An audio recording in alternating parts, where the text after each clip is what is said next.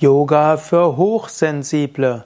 So lautet der Titel eines Seminars bei www.yoga-vidya.de-seminar. Hochsensible sind zum einen Menschen, die die Sinne, Sinneswahrnehmungen stärker spüren, zweitens die feinstoffliche Energien mehr spüren und drittens die auch die Emotionen von anderen mehr spüren. Hochsensible sind feinfühlige Menschen, Menschen, die vielleicht in ihrer Kindheit und Jugend manchmal etwas Schwierigkeiten haben in unserer modernen, lauten Welt. Yoga für Hochsensible kann dir helfen, dessen bewusst zu werden. In einem Seminar Yoga für Hochsensible wirst du natürlich andere Hochsensible treffen. Und es ist gut, Menschen mit ähnlicher Erfahrung zu treffen, sich auszutauschen. Hochsensible, wie ich gesagt habe, spüren die Sinne oft stärker. Manche Hochsensible konnten als Kind die laute Pop-Rock-Musik nicht ertragen, haben, und ihnen ist deshalb manches versperrt geblieben, weil die typische Jugendmusik laut ist. Disco oder vieles andere auch feiern, tut fast physisch weh für Menschen, die hochsensibel sind. Heute würde man empfehlen, dort irgendwelche Ohrpfropfen zu bekommen, die einen Teil dieses Lärmes wegnehmen. Hochsensible nehmen manchmal Gerüche intensiv wahr.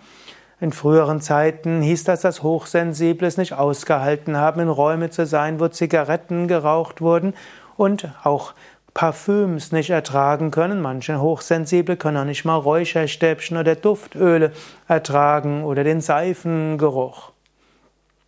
Hochsensible haben es auch manchmal gern, wenn nicht zu grelle Farben sind. Übrigens, manche Hochsensible neigen dann auch zu, äh, zur Migräne, nicht alle, aber eben manche, wenn eben die Sinnesüberflutung zu stark ist. Yoga für Hochsensible heißt diesbezüglich, dass der Yoga-Unterricht eine Pause gibt für all diese sinnlichen Wahrnehmungen. Yoga für Hochsensible wird gemacht mit geschlossenen Augen. Es gibt keine laute Musik im Hintergrund, auch keine Duftlampen und so weiter. Also reizarm, aber eine ruhige Yogastunde hilft den Hochsensiblen, die sinnlich hochsensibel sind. Hochsensible sind manchmal offen für feinstoffliche Wahrnehmung. Hochsensible spüren manchmal Schwingungen in Räumen, sie spüren manchmal die Kraft an Kraftorten, sie spüren das Leid, das irgendwo war, sie können feinstoffliche Geister, Feinstoffwesen wahrnehmen und so weiter. Yoga für Hochsensible geht auch ein auf die Astralwelten, die Energiewelten, Auren und so weiter, so dass Menschen, die hochsensibel sind, ihre Erfahrungen einordnen können, aber auch lernen können, sich davon nicht beherrschen zu lassen. Hochsensible können die Emotionen anderer besser spüren.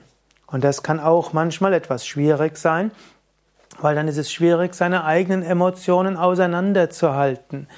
Hochsensible können manchmal besonders spüren, wenn jemand ärgerlich ist, wenn jemand leidet, wenn jemand ängstlich ist. Hochsensible haben, man könnte sagen, dieses Einfühlungsvermögen in besonderem Maße.